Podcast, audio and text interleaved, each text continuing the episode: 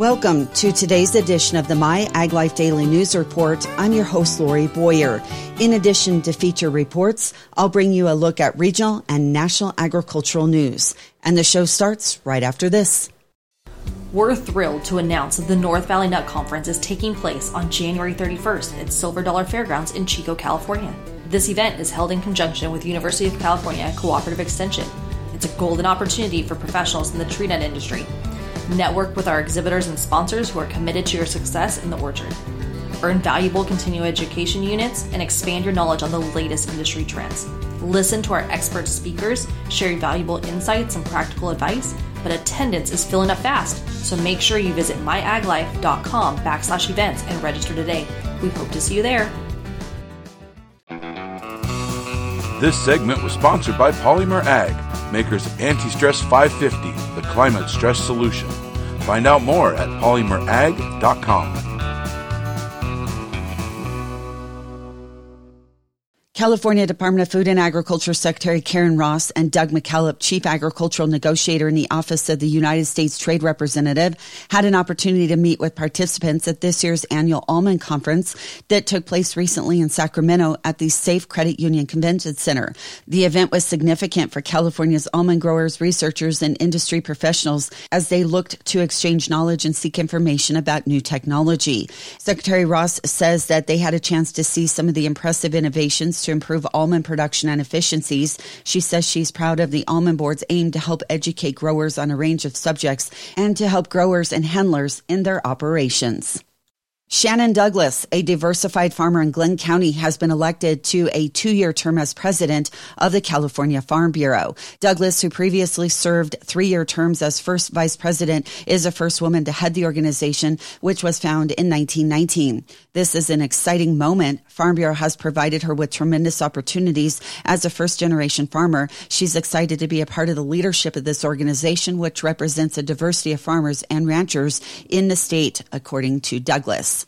She succeeds Jamie Johansson, who served three terms as president beginning in 2017. Douglas was elected at the Farm Bureau's 105th annual meeting held in Reno, Nevada recently. Shaun Crook, vice president of a family timber business and a real estate agent specializing in ranch, commercial, and residential properties, was elected as the Farm Bureau's first vice president. Cook has served three terms as the organization's second vice president.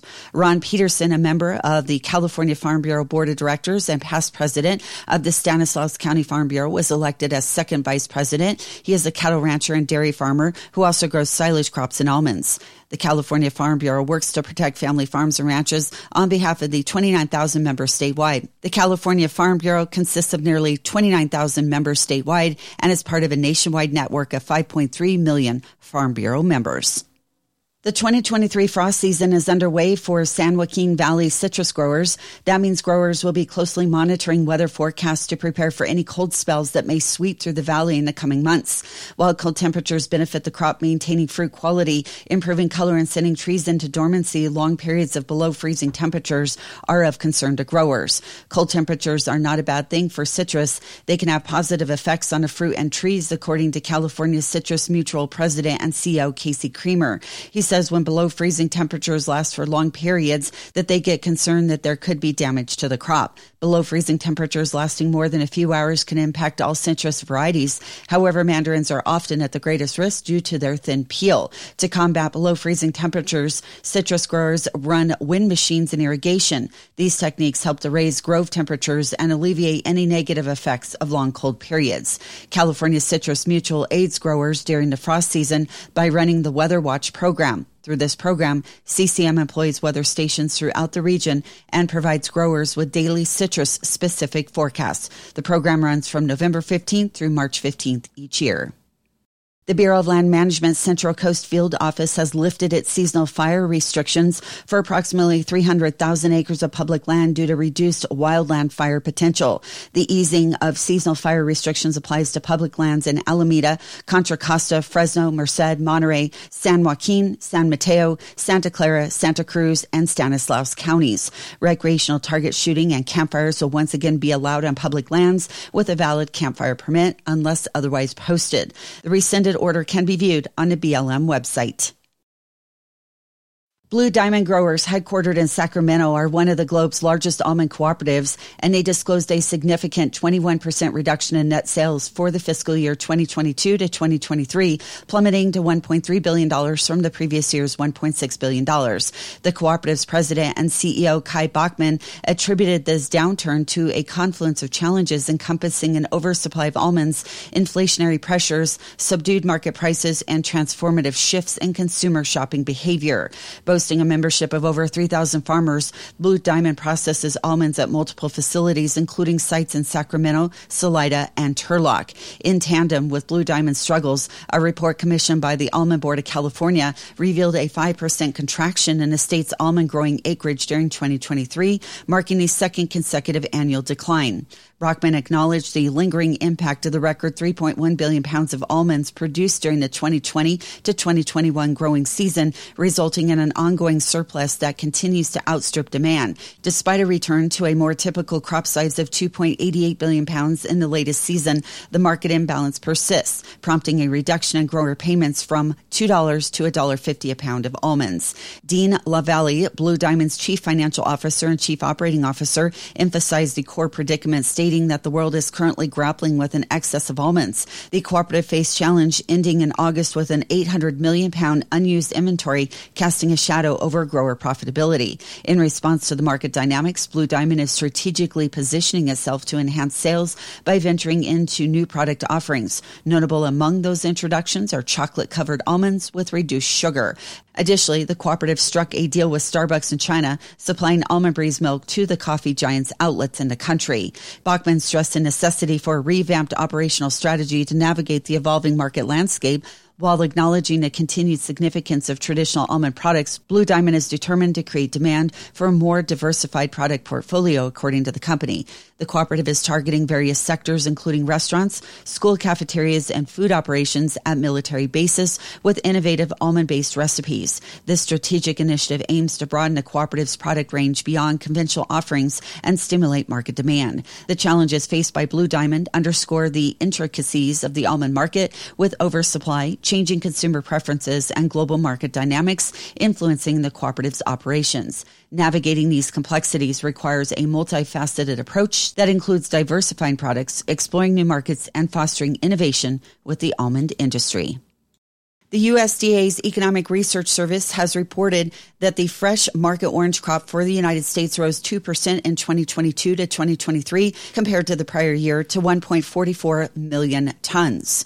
The increase was due to larger navel orange and early mid-season crops in California and Texas. With the increased supply, grower prices for fresh oranges were lower than the prior season. The average equivalent on-tree price for a box of fresh oranges decreased approximately 21% from 25.91 in 2021 to 2022 to 2052 in 2022 to 2023.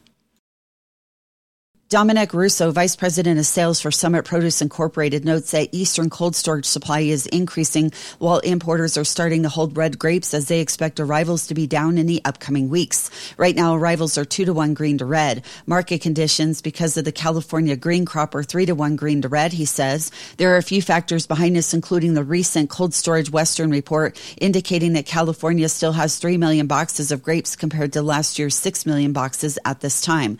Of that, 40% of the remaining grapes in California are green. Marketers were not anticipating this after Hurricane Hilary and the rains, he says, adding that the price per pound played a big part in this, and in turn, that influenced movement. However, red grapes were more impacted by those rains and the hurricane.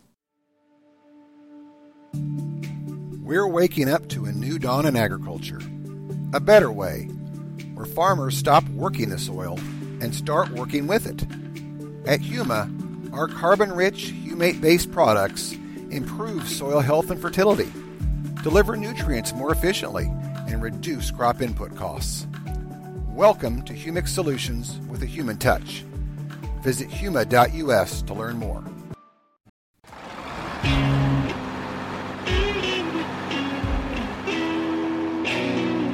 The compensation will be fixed based on the mitigation selected and the acreage that's been approved for that site location. All commercial citrus growers in California are invited to apply, both organic and conventional growers. And so we're just we're looking to have as many different growers with different varieties, different age uh, groves and trees in as many different locations as possible because we really want to test these mitigations in all the different growing regions of California. California Citrus Research Board's Ariana Gehrig discussing the CA-CRaFT program for citrus growers, a grower based project implemented last year looking to demonstrate the effects of additional mitigations on Asian citrus psyllid control within commercial citrus groves across the various citrus growing regions in California.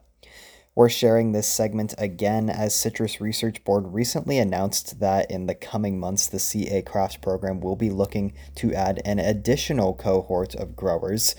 All California commercial citrus producers are welcome to join. The program will measure psyllid levels within treated groves as a year by year measurement and relative to the regional psyllid levels. Psyllids will also be monitored by both field technicians conducting tap counts and visual monitoring on trees and new flush growth, and also by traps being installed at all project groves. Additionally, uh, canines trained to detect ACP will also be used to scout in project groves on a limited basis.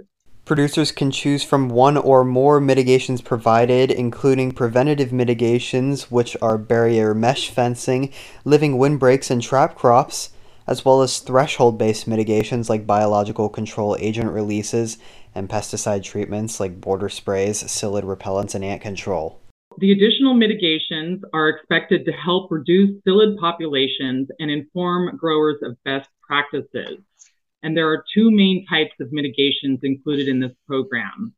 One is preventative mitigations, and the second is threshold based mitigations. So, preventative mitigations are permanent barriers to exclude psyllids from entering groves. And examples of that would be barrier mesh fencing, living windbreaks, and trap crops. And we are support, supporting both um, the installation of a new windbreak or maintenance of existing windbreaks that might already be established. And then for threshold based mitigations, those are treatments for psyllids that will be scheduled as psyllid levels rise above certain levels.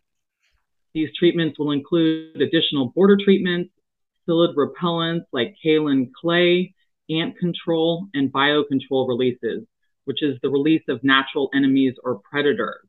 And those treatments will occur on an ongoing basis. It will be based on like the scouting results and trap counts and things like that. We will have field technicians that will be uh, monitoring the psyllid levels either on a monthly or a bi-monthly basis. So they will be going out to those groves and doing the tap and visual monitoring, uh, especially during times of new flush. They will be inspecting those trees, um, like I said, depending on the time of year, either monthly or bi-monthly. And so inter- interacting with those growers in those cases. And we will be following up with growers uh, throughout the program, you know, letting know letting them know what we're finding out in their groves so that they can treat accordingly. Priority will be given to California citrus groves with ongoing psyllid pressures and or in proximity to major psyllid risk factors like transportation corridors and residential areas, and compensation will be provided based on the mitigations adopted by growers. Growers will receive compensation to offset the treatment costs with additional support for data collection. The compensation will be fixed based on the mitigation selected and the acreage that's been approved for that site location. All commercial citrus growers in California are invited to apply, both organic and conventional growers. And so we're just we're looking to have as many different growers with different varieties, different age uh, groves and trees in as many different locations as possible because we really want to test these mitigations in all the different growing regions of California. And in addition to that, uh, priority will be given to growers with ongoing psyllid pressures or in proximity to major psyllid risk factors. And some of those risk factors are things like transportation corridors or residential areas, um, things like that, maybe packing houses, and so that they're trying to exclude psyllids from coming into their groves. Gehrig said it was a goal for the Citrus Research Board when creating the CA-CRaFT program for it to be applicable not only to conventional growers but also to organic growers. Citrus Research Board, you know, we uh, support all the growers in the citrus industry in California, and so um, you know we want to test this out in as many locations as possible and see what works and hopefully, you know, and, and help growers see, you know, best practices and what works in, in their particular situation. And so there's all these, all, they all have different situations. And so that's why we are collecting information from them up front on what their, um, their historical psyllid pressure and what's going on in their growth. Um, so we can understand that and then hopefully um, help them implement the best treatments for their situation. You're listening to My Ag Life. I'm Taylor Chalstrom. We know it's been tough managing inputs and resources lately. That's why we're inviting you to the Inputs Ag Summit on January 10th in Fresno, California. This event is a lifeline for specialty crop growers, PCAs, CCAs, and applicators alike. It's your opportunity to get help in today's challenging landscape. What will you find at the Input Ag Summit? Cost saving seminars, networking with experts, special panel discussions, and solutions for hard times. Visit myaglife.com backslash events today to sign up for this new and exciting conference. In January, the U.S. Department of Agriculture's National Agricultural Statistics Service will contact beekeepers nationwide during a bee and honey production disposition and income inquiry to gather information on colony numbers, honey production, stocks, and sales. The information helps evaluate conditions from year to year and promote programs designed to ensure the viability of beekeepers and agricultural pollination services. NASSL published the survey results in the annual honey report on March 15th of 2024. According to the International Fertilizer Association, consumption of fertilizers worldwide is expected to recover by 4% in 2023 to 192.5 million metric tons. A record level of 200.2 million metric tons of fertilizer was used in 2020. Worldwide phosphorus fertilizer consumption is predicted to increase by 5% in 2023 to be at 46 million metric tons. IFA is forecasting all three nutrients, nitrogen, fertilizer, and potash, to return to or exceed their 2019 levels, but remain below the record 2020 levels. World nutrient supplies have increased in recent years. IFA said phosphoric acid production is estimated to have increased 2% to 84.8 million metric tons in 2023 after a challenging 2021 in which fertilizer prices increased dramatically. Fertilizer consumption in recent years fell globally because of affordability issues with the high price in nutrients. Rabobank estimates that 2023 was a much calmer year than 2022, with global fertilizer use at a 3% increase in 2023 after a 7% decline in 2022. The outlook for 2024 suggests an increase of close to 5% for total fertilizer consumption, according to Rabobank. According to the International Fertilizer Association, consumption of fertilizers worldwide is expected to recover by 4% in 2023 to 192.5 million metric tons. A record level of 200.2 million metric tons of fertilizer was used in 2020. Worldwide phosphorus fertilizer consumption is predicted to increase by 5% in 2023 to be at 46 million metric tons. IFA is forecasting all three nutrients, nitrogen, fertilizer, and potash, to return to or exceed their 2019 levels, but remain below the record 2020 levels. World nutrient supplies have increased in recent years. IFA said phosphoric acid production is estimated to have increased 2% to 84.8 million metric tons in 2023 after a challenging 2021 in which fertilizer prices increased dramatically. Fertilizer consumption in recent years fell globally because of affordability issues with the high price in nutrients. Rabobank estimates that 2023 was a much calmer year than 2022, with global fertilizer use at a 3% increase in 2023 after a 7% decline in 2022. The outlook for 2024 suggests an increase of close to 5% for total fertilizer consumption, according to Rabobank. The U.S. Department of Agriculture has launched an online application for direct loan customers. More than 26,000 customers who submit a direct loan application each year can now use an online interactive guided application that is paperless. The online application also provides helpful features, including an electronic signature option, the ability to attach supporting documents such as tax returns, complete a balance sheet, and build a farm operating plan. The tool is part of a broader effort by USDA's Farm Service Agency to streamline its processes improve customer service, and expand credit access. FSA's loan assistance tool can be accessed at farmers.gov front slash loan dash assistance dash tool. The U.S. Department of Agriculture has announced updates to the federal crop insurance program. Recently, USDA's Risk Management Agency updated the Good Farming Practices Handbook as part of the agency's broader efforts to support conservation and climate smart activities, as well as to improve crop insurance for agricultural producers. ARMA Administrator Marcia Bunger says this update affirms producers can have peace of mind that using conservation practices will not impact their crop insurance.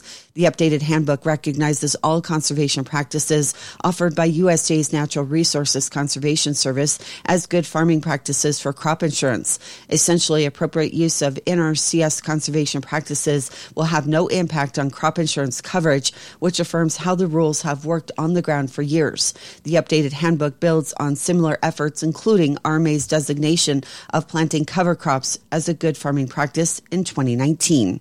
And USA's monthly dairy products report released this week shows total cheese output, excluding cottage cheese, was 1.19 billion pounds in October. That figure is 0.8% above October of 2022 and 3.9% above September of 2023. Italian type cheese production totaled 506 million pounds, 1.4% above October of 2022 and 5.6% above September of 2023. American type cheese production totaled 474 million pounds, 0.3% below October 2022, but 2.5% above September 2023. Butter production was 161 million pounds, 0.9% below October of 2022, but 12.5% above September of 2023. Non-fat dry milk for human consumption came in at 127 million pounds, down 1.2%. As for skim milk powder production, it was 42.5 million pounds, down 34.9% from the same time last year. Dry whey total production was 75.6 million pounds, up 0.4% compared to October of 2022. JCS Marketing is your number one way to connect with the ag industry. Through print magazines, digital media, podcast, and live and virtual events, JCS Marketing has the reach to inform, educate, and influence growers in the western United States. Everywhere you go, you see West Coast Nut Magazine on the, every one of my customers' tables. So that tells you everything. That's that it's there, so they're reading it. Our My Ag Life platform includes podcast interviews and digital articles for busy professionals on the go. Our live events, continuing education webinars, and virtual conferences help growers connect with leading researchers and industry leaders. Let JCS Marketing help you connect. That will wrap up today's show. You've been listening to the My Ag Life Daily News Report. I'm Lori Boyer. From all of us here at the JCS Marketing Team, thank you for listening.